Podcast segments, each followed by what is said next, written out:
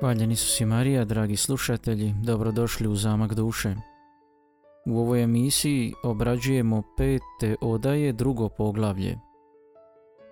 Sveta Terezija ovdje naglašava nutarnju preobrazbu duše i koristi se slikovnim simbolom crva, gusjenice, koja prede svilu te postaje postupno prekrasni bijeli leptir. To je slika za preobrazbu koja se događa u duši. Slika i simbol preobrazbe u biti sažimlje cjelovitost puta duše kroz odaje.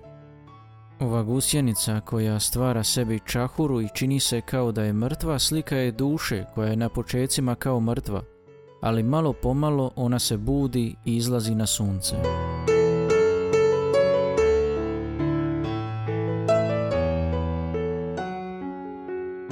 Činit će vam se da sam ovoj odaji već sve rekla, pa ipak ostaje mi još puno toga za reći, jer kako sam vam rekla, ovdje ima više i manje razlika. Što se samoga sjedinjenja tiče, ne vjerujem da ću znati reći više, ali preostaje još puno govoriti o učincima koje Bog izvodi u dušama kada se one priprave za primiti njegove milosti. Želim nešto reći o tome, istovremeno pojašnjavajući stanje u kome duša ostaje.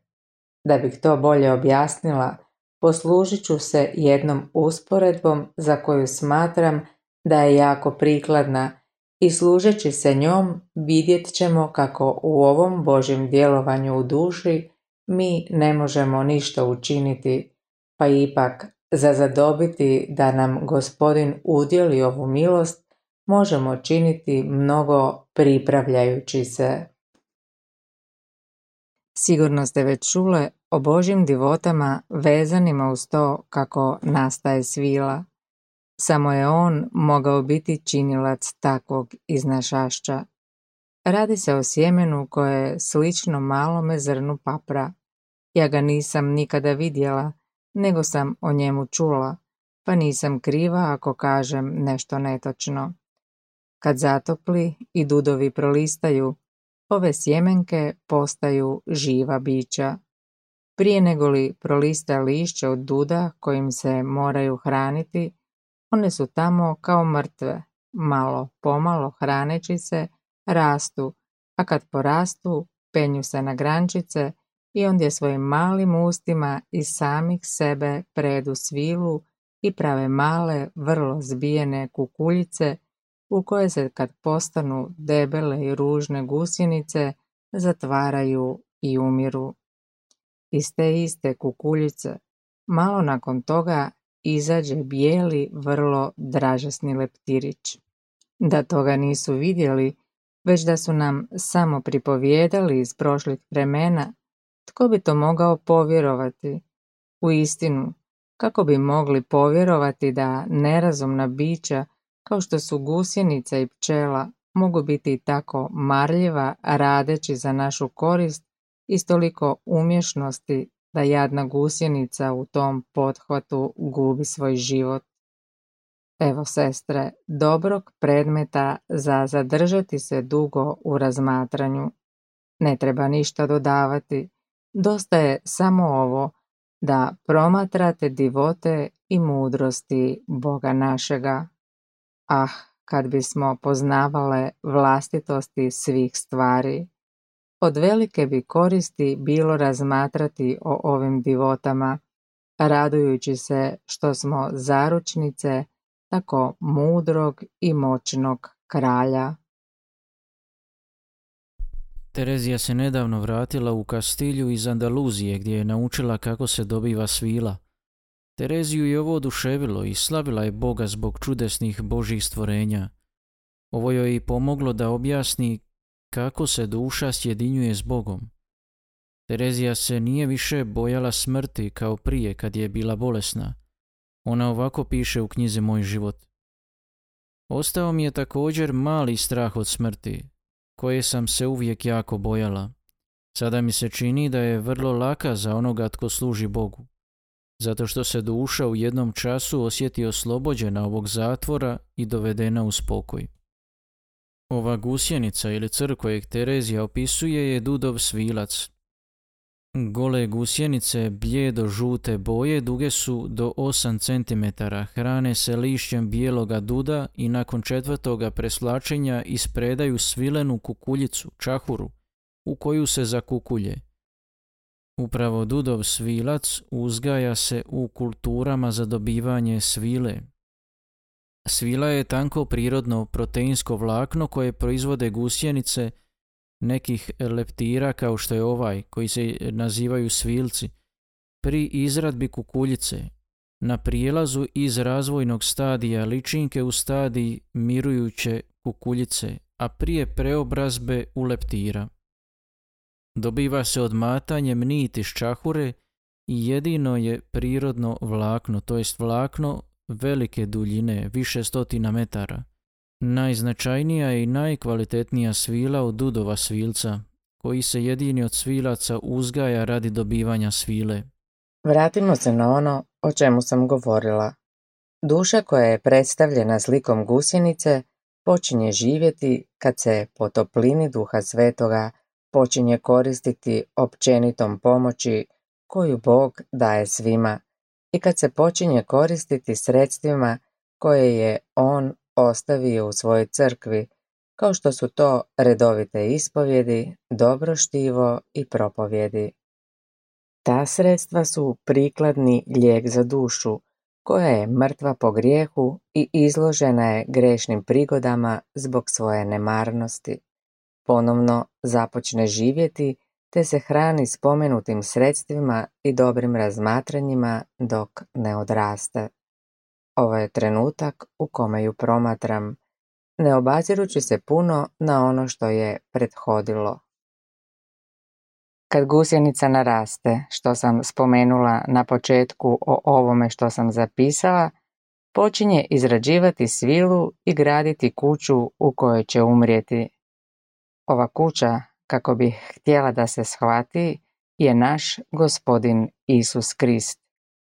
Negdje sam, čini mi se, čitala ili čula da je naš život sakriven u Kristu ili u Bogu, a što je ista stvar, ili da je naš život Krist. A piše li tako ili ne, malo je važno za moju svrhu. Sveta Terezija ponavlja ono što je rekla u prvom poglavlju da će oni koji dožive molitvu sjedinjenja doživjeti ju na različitim stupnjevima, različitom intenzitetu. Smatra da je rekla sve što se može reći o samoj naravi sjedinjenja. Ono o čemu sada želi govoriti je to što gospodin čini u duši koja se priprema da primi ovu milost, ovaj dar. Da bi nam što bolje i razumljivije objasnila ono što želi reći, sada koristi sliku crva ili dudovoga svilca ili prelca, to jest da bi bolje objasnila proces preobrazbe duše u ovoj molitvi sjedinjenja. Uz pomoć duha svetoga duša napreduje i izvlači mnogo koristi iz redovitih sredstava u duhovnome životu, kao što je odlazak na ispovjed, čitanje duhovnih knjiga, slušanje propovjedi, Duša biva sve više učvršćena i ojačana tim sredstvima, te uz pomoć meditacije, razmatranja, sve dok ne naraste, kao ovaj crv, ova gusjenica o kojem govori. Kad dovoljno naraste, počne praviti kućicu, kukuljicu. Tako i duša pravi kuću u Isusu Kristu. No treba znati da je sve malo što mi napravimo. Bog uzima te naše male napore i ujedinjuje ih sa svojima koje je on pritrpio za nas na križu. Promotrite ovdje, kćeri moje, ono što možemo uz pomoć Božju učiniti, da samo njegovo veličanstvo bude naša odaja koju mi same pripravljamo, kao što to i jest u ovoj molitvi sjedinjenja. Govoreći da je Bog naša odaja i da ovu odaju možemo same sagraditi kako bi u njoj boravile, izgleda kao da se želi reći da mi možemo nešto oduzimati i dodavati Bogu. I kako možemo, ali ne možemo Bogu ništa oduzeti ni dodati, nego oduzeti i dodati sebi, kao što to čine one gusjenice jer nećemo uspjeti dovršiti ono što je u našoj moći, a Bog će doći i združiti sa svojom veličinom naš mali napor koji je ništavan. Dati mu tako veliku vrijednost da zaslužimo da sam gospodin bude naša nagrada za to dijelo. A gospodin se nije zadovoljio samo time da podnese najvišu cijenu, nego isto tako hoće sjediniti naše male muke s onim velikima koje je on podnio, pa da sve bude jedno. Hrabro, kćeri moje, žurno na ovaj posao. Pletimo ovu kukuljicu, odbacujmo sve svoje sebeljublje i samovolju, ne budimo navezane ni na bilo koju zemaljsku stvar. Činimo djela pokore, molitve, mrtvljenja, poslušnosti i sve drugo što već znate. Ah, kad bismo provele u praksu sve ono što znamo i kako smo poučene da trebamo činiti. Neka umre, neka umre ova gusjenica, kao ona od svilca nakon što svrši svoj posao. Tada ćemo primijetiti kako gledamo Boga, a sebe ćemo gledati smještene u njegovu veličinu, kao što je onaj svilac u kukuljici. Pazite kad kažem gledati Boga, trebate shvatiti, kao što već rekoh, na način na koji se on daje osjetiti u ovoj vrsti sjedinjenja.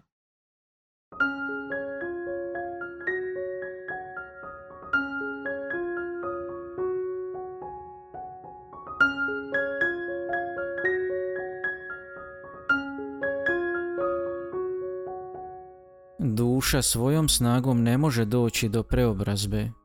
Radi se o odnosu između dijela i milosti, dijela i vjere. Bog naša dobra dijela nastojanja molitve sjedinjuje sa svojima, kako smo rekli, i daje im spasensko značenje i tako vodi dušu putem preobrazbe. A duša to ne može učiniti svojim naporima. Terezija potiče duše i svoje sestre da se žurno trude na tim putovima da ih Bog preobrazi.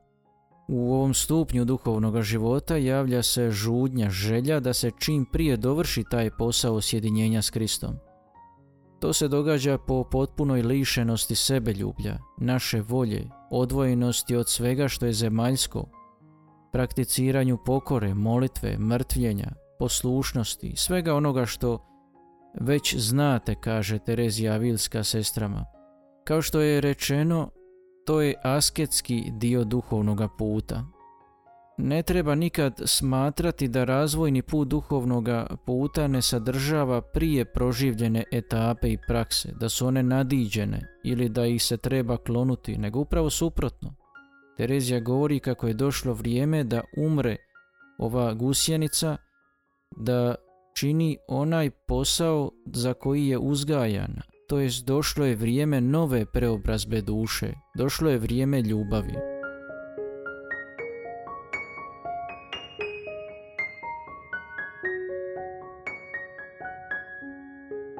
A sada da vidimo kako se gusjenica preoblikuje, jer sam radi toga govorila sve ovo do sada. Kažem da kada ova gusjenica uđe u ovu molitvu i u njoj je posve mrtva svijetu, iz nje izlazi preobražena u mali bijeli leptirić. Ah, Božje li moći! U kojem stanju izlazi duša koja nakon što je ostala u Božjem veličanstvu i do te mjere s njim sjedinjena u molitvi, iako samo na kratko, jer po mom mišljenju to ne traje nikada ni pola sata. U istinu vam kažem da ona više ne prepoznaje samu sebe. Pomislite samo na razliku između ružne gusjenice i bijelog leptirića, tako je i s njom ovdje. Duša ne zna čim je mogla zaslužiti toliko dobro, želim reći, ne zna otkud joj je to moglo doći, jer dobro zna da ga ona nije zaslužila. Obuzima je takva želja da slavi gospodina do te mjere da bi se htjela rastrgati i za njega podnijeti tisuću smrti. Ubrzo zatim počinje osjećati neodoljive žudnje da podnosi velike muke i ne može ih se osloboditi.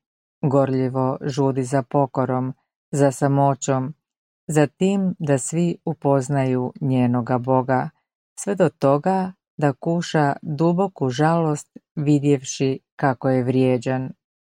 U sljedećim odajama govorit ću detaljnije o ovim učincima. Iako su doživljaji u petim odajama skoro jednaki onima iz sljedećih odaja, ipak su jako različiti po jačini učinka. Duša koju je Bog doveo do ovog stanja, ako se bude trudila ići naprijed, vidjet će velike stvari. Ah, kojeg li divnog prizora vidjeti ovaj mali leptirić koji nikad ne miruje i ne počiva u svojem životu, a uza sve to nikad u životu nije uživao veći mir i spokoj. Motreći ga tako nesposobna da se zaustavi i odmori, dođe mi da slavim Boga. Ali nakon što je uživao toliko dobro, zemaljske stvari ga više ne zadovoljavaju, pogotovo ako mu je Bog često dao piti ovoga svoga vina, a on se gotovo sa svakim gutljajem iznovice okoristio. Više ne drži ništa do dijela što ih je činio dok je bio crvom. Tada je malo po malo preo kukuljicu, a sada su mu narasla krila, pa kad može letjeti, kako bi se mogao zadovoljiti da ide korak po korak. Njegove želje su beskrene, čini mu se neznatnim sve što može učiniti za Boga. Ne čudi se mnogo onome što su sveci činili, jer iz iskustva zna da gospodin pomaže i preobražava dušu do mjere da je čini neprepoznatljivom, kao da nije to ona od prije. Ako joj se prije činilo da je slaba za činiti pokoru, sada se slabost pretvorila u jakost. Ako je prije bila tako povezana s rođacima i prijateljima i s imanjem da ni njeni nutarnji čini, niti njene odluke, niti njena sama volja nisu uspjevali da je od njih odjeli, naprotiv njoj se činilo da je još više povezana, a sada je tako slobodna da joj je žao i zbog onih povezanosti koje ne može prekinuti, a da ne uvredi Boga. Budući da je iskusila kako joj istinski počinak ne može doći od stvorenja, sve je umara. Nastavljajući s ovom metaforom o gusjenici, o crvu, Terezija požuruje svoje sestre, kako smo rekli, e, da budu brze u pravljenju kukuljice. E, to znači osloboditi se sebe ljublja, samovolje, svakodnevno vršeći i dobra djela. I na taj način duša će umrijeti svijetu i živjeti Bogu kroz molitvu sjedinjenja. I upravo u molitvi sjedinjenja ovaj proces preobrazbe je dovršen. Kao što se crv pretvara u leptira, tako i duša je potpuno preobražena. Ovo sjedinjenje s Bogom povećava ljubav u duši. Duša više čezne za samoćom, želi činiti pokoru i trpjeti iz ljubavi prema Bogu i bližnjemu. Duša kuša jednu novu vrst nemira. Njezin mir nije pomućen, ali sada ona postaje umorna od zemaljskih stvari, od svijeta, budući da je iskusila odmor u Bogu. Kaže da je sve umara, jer je iz iskustva uvidjela da joj nijedno stvorenje ne može dati onaj istinski odmor koji nalazi u Bogu. Čini se da sam odviše opširna, a ja bih mogla kazati puno više. A komu je Bog udijeli ovu milost, vidjet će da nisam bila predugačka. Zato se ne treba čuditi da ovaj mali leptirić, budući da se osjeća tuđincem među zemaljskim stvarima, traži pokoj na nekoj drugoj strani. A kamo će siromašak poći? Ne može se vratiti onamo odakle je izašao, jer kako rekoh, nije to stvar koja je u njegovoj moći, usprkos bilo kakvog njegova napora, sve dok se Bogu ne svidi da mu opet udjeli tu milost. O gospodine, kakve nove muke nastaju tada za tu dušu. Ko bi to bio rekao za dušu nakon tako uzvišenih milosti? O da, napokon, dok smo živi, moramo na ovaj ili na onaj način trpjeti.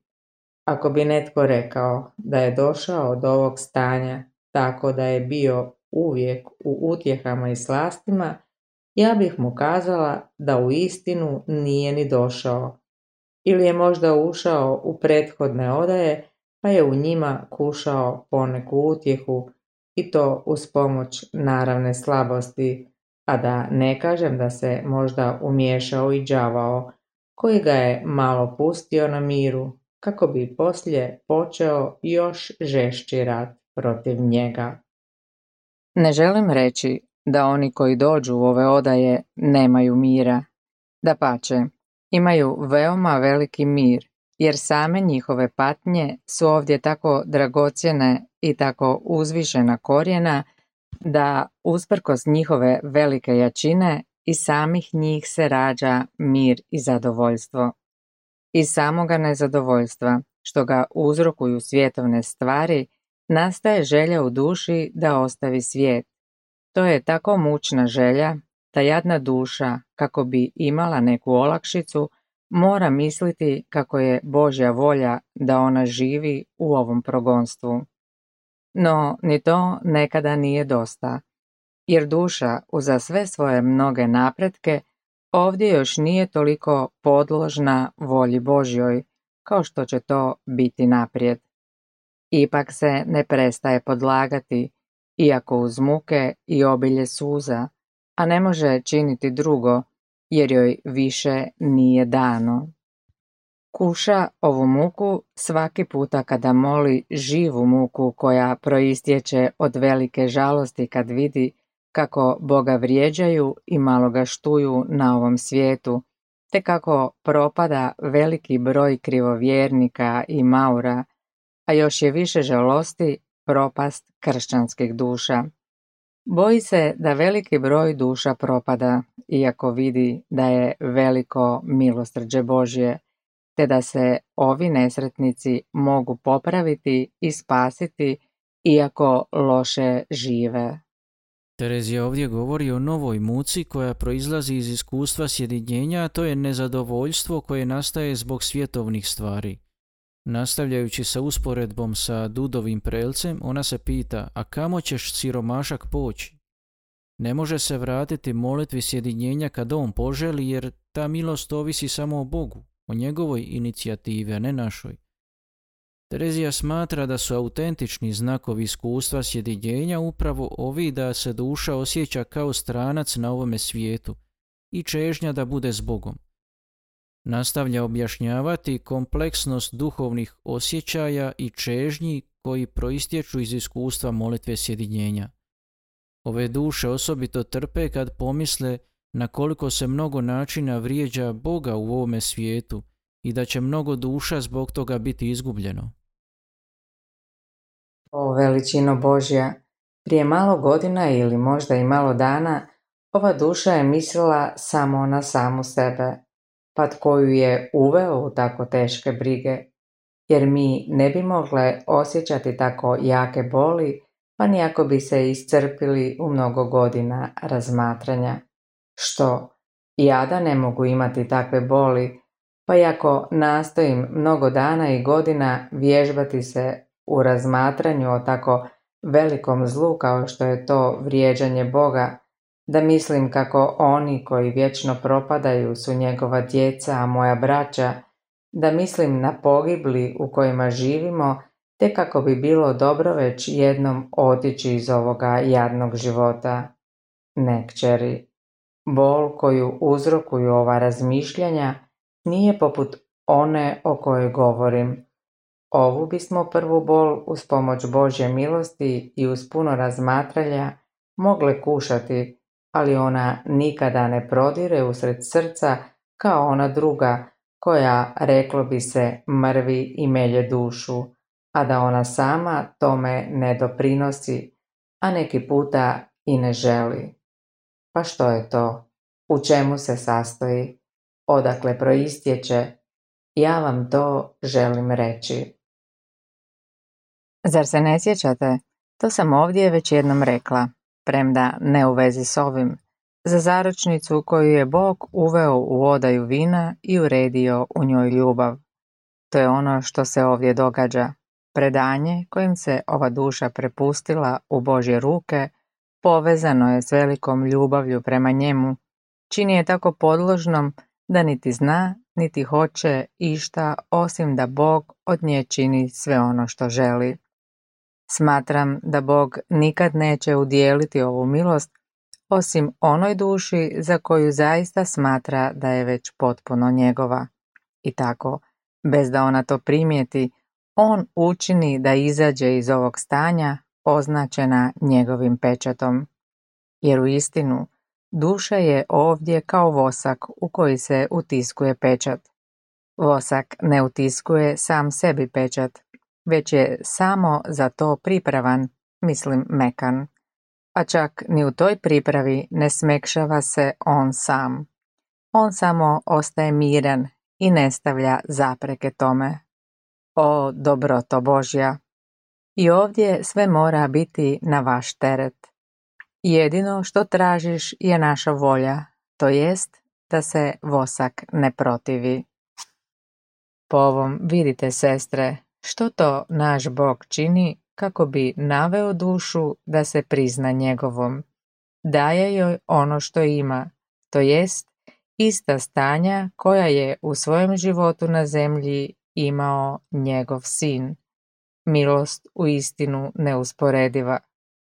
Tko je više od njegova sina mogao željeti otići iz ovoga života? On sam je to rekao na posljednjoj večeri. Žarko sam želio. Ah, gospodine, nisi mislio na smrt koja te čekala, tako mučna i strašna. Ne, jer velika ljubav i želja da se sve duše spase neusporedivo su nadvisivali te muke, a i njih nisam smatrao prevelikima u odnosu na mnoge druge koje sam trpio i trpim otkad sam na svijetu. Na kraju Terezija objašnjava zašto misli da duša koja je iskustila milost jedinjenja trpi. Ona uspoređuje ovu dušu sa voskom u koji se utiskuje pečat. Duša je pasivna kao i vosak. Treba ostati mirna, dati pristanak Bogu da utisne svoj pečat u nju.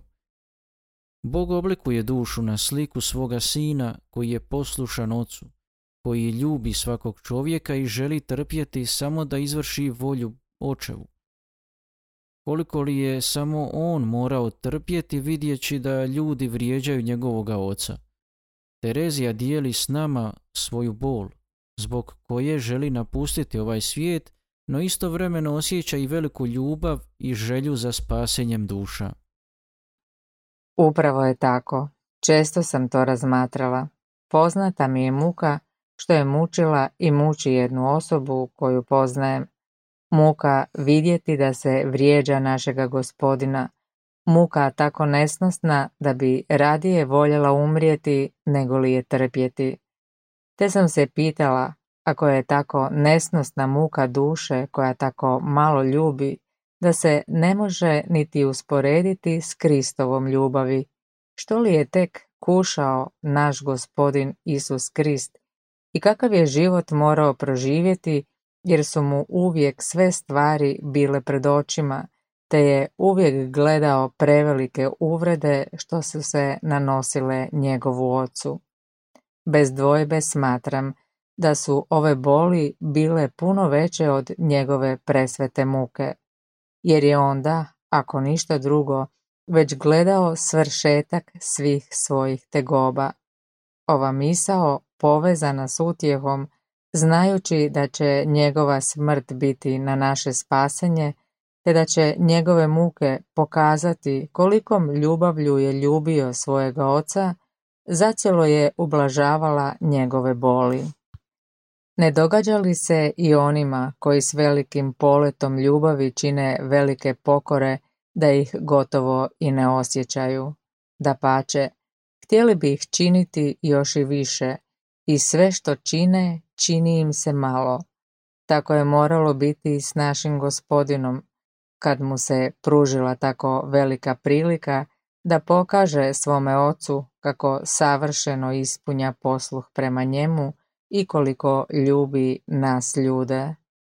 Ah, kakve li radosti trpjeti vršeći volju Božju, a vidjeti kako se neprestano vrijeđa Božje veličanstvo i kako toliko duša pada u pakao, smatram tako mučnom stvari da vjerujem da kad naš gospodin ne bi bio više od običnoga čovjeka, jedan dan ove muke bilo bi dosta da skonča mnoge živote, a kamoli ne jedan.